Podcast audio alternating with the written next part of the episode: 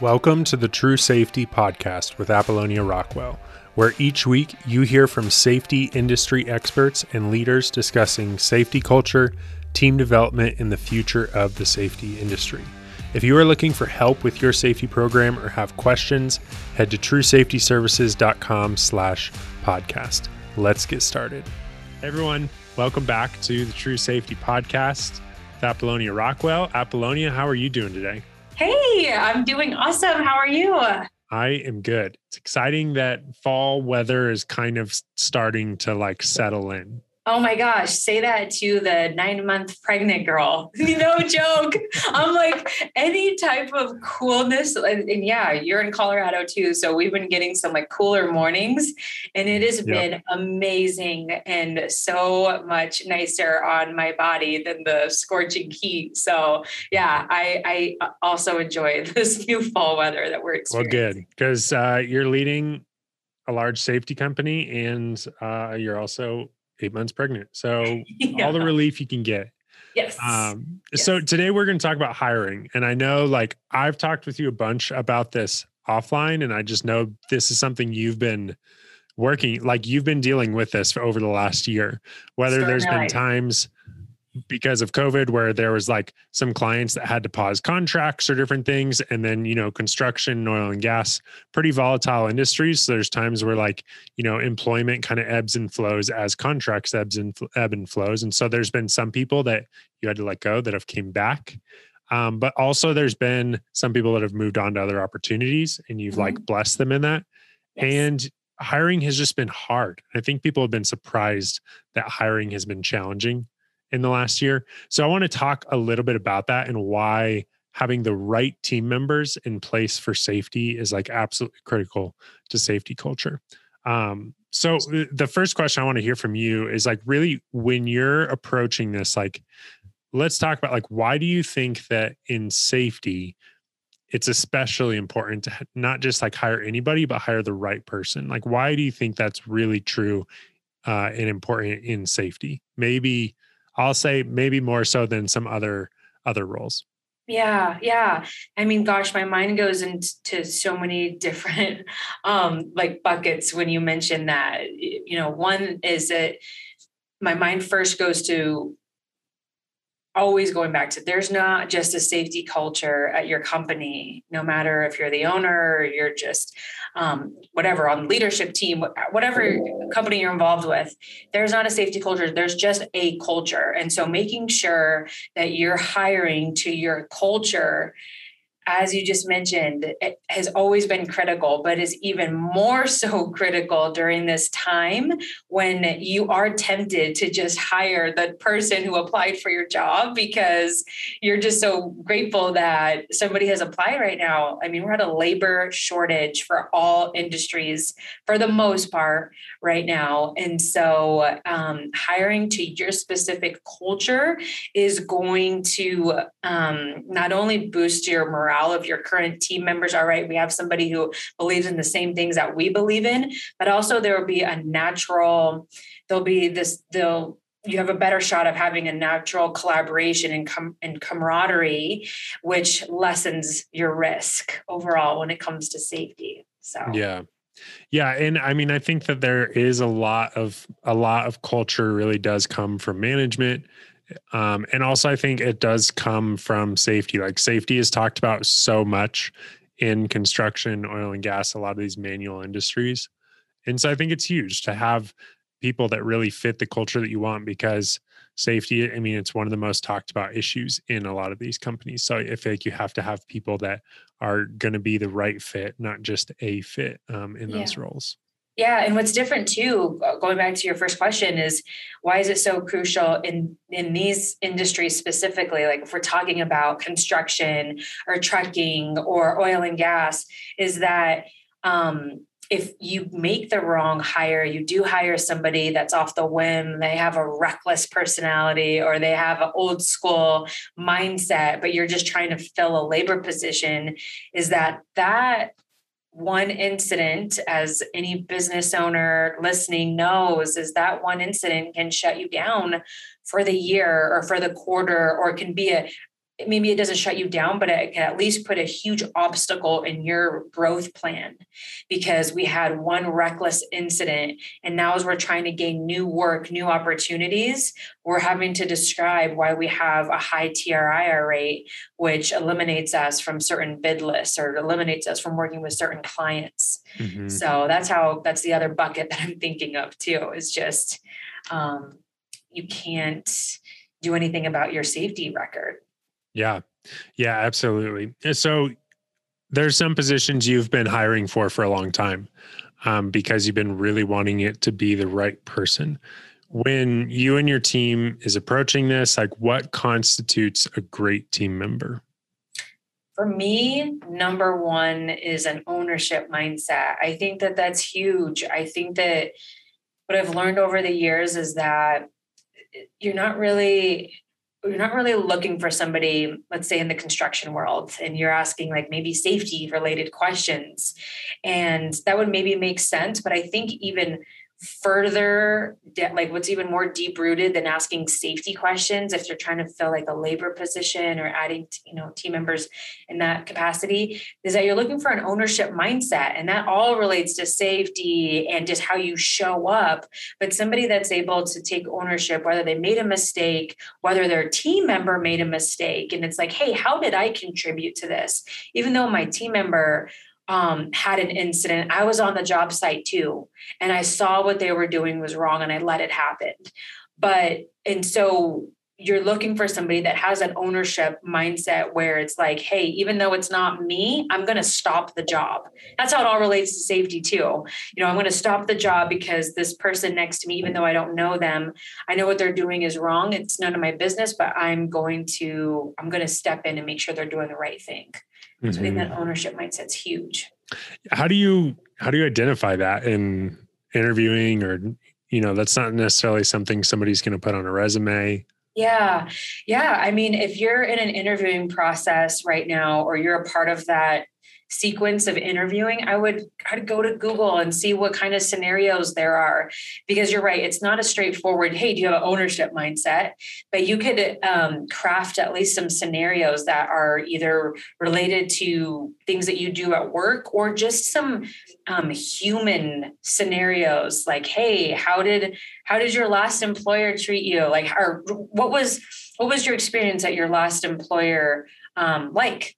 I mean, you'd be surprised just asking that basic question somebody can either say oh i left you know on great terms i'm still friends with everybody there um, mm-hmm. it just wasn't the right fit or you get somebody that's like let me tell you about my last job. And then they start to tell you all these victim stories of like, they treated me wrong. They, you know, they did this, this, this, this, this. And, and sometimes that may be the case, but it's you're just understanding like how their mind um how their mind really ex- like captured that experience you know were they are they owning up to anything that they did? Like you know if it was all victim um mentality it's like oh, okay this isn't the best fit for you here at true safety right. somewhere else. Yeah. Yeah absolutely.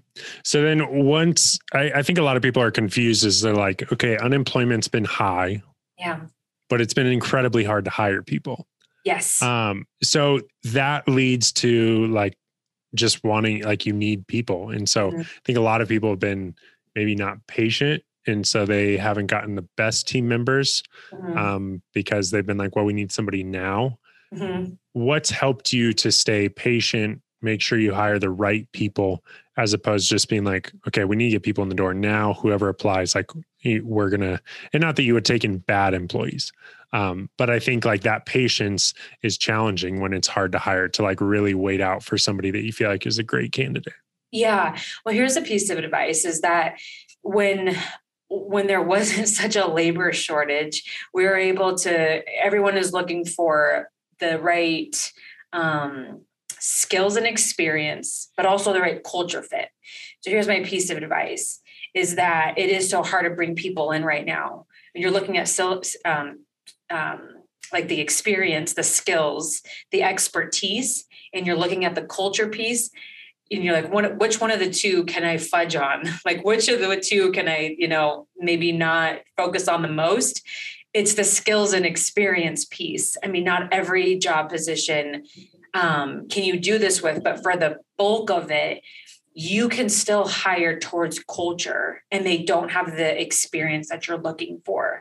But I think now more than ever, if you're going to make a quicker hire than anything and you just have to do it, you're going after someone who you know is good. Like they are a good human and they do the right thing. They own up to their mistakes, but they're willing to grow. I'll take that person all day long versus somebody who has all the expertise in the world but they're they're not a good culture fit and it's like oh let's just hire them because they know what they're doing mm-hmm. they treated everyone terrible and they're really not a team member and they have a victim mindset but oh let's just bring them on i'd rather bring on somebody who's just easygoing good right. heart they want to grow and then we'll just train them up you know nobody wants to spend the time training we're going to have to spend the time training mm-hmm. i'm sure some of those lessons have came from not doing that. Uh, at times oh obviously yeah. i don't want you to like mention names and throw people under the bus but maybe describe some scenarios where you've learned some lessons when it comes to hiring and building a team that have been like hard pills to swallow. Yeah. Well going back to ownership mindset first you know i think that whenever we had a team member that wasn't the right culture fit i always think back going to ownership like how did i contribute to this you know uh, ultimately i brought them on and there was there was a, a I have ownership in that and I didn't train them enough or I didn't identify that they weren't the best team member as soon as I could have and then made a, a transition. So here's my learning pieces on that. Going back to your question is that I just learned this going through Vistage, going through like CEO training and being in, you know, groups like that. I I struggled with keeping people on that I knew weren't a good fit because I just couldn't have hard conversations. Like I mm-hmm. value peace and positivity. So it's really hard for me yeah, to have different change. ways. Yeah, yeah. And so I, I, I recently learned to think of it different because I mentioned that in a group one setting last week.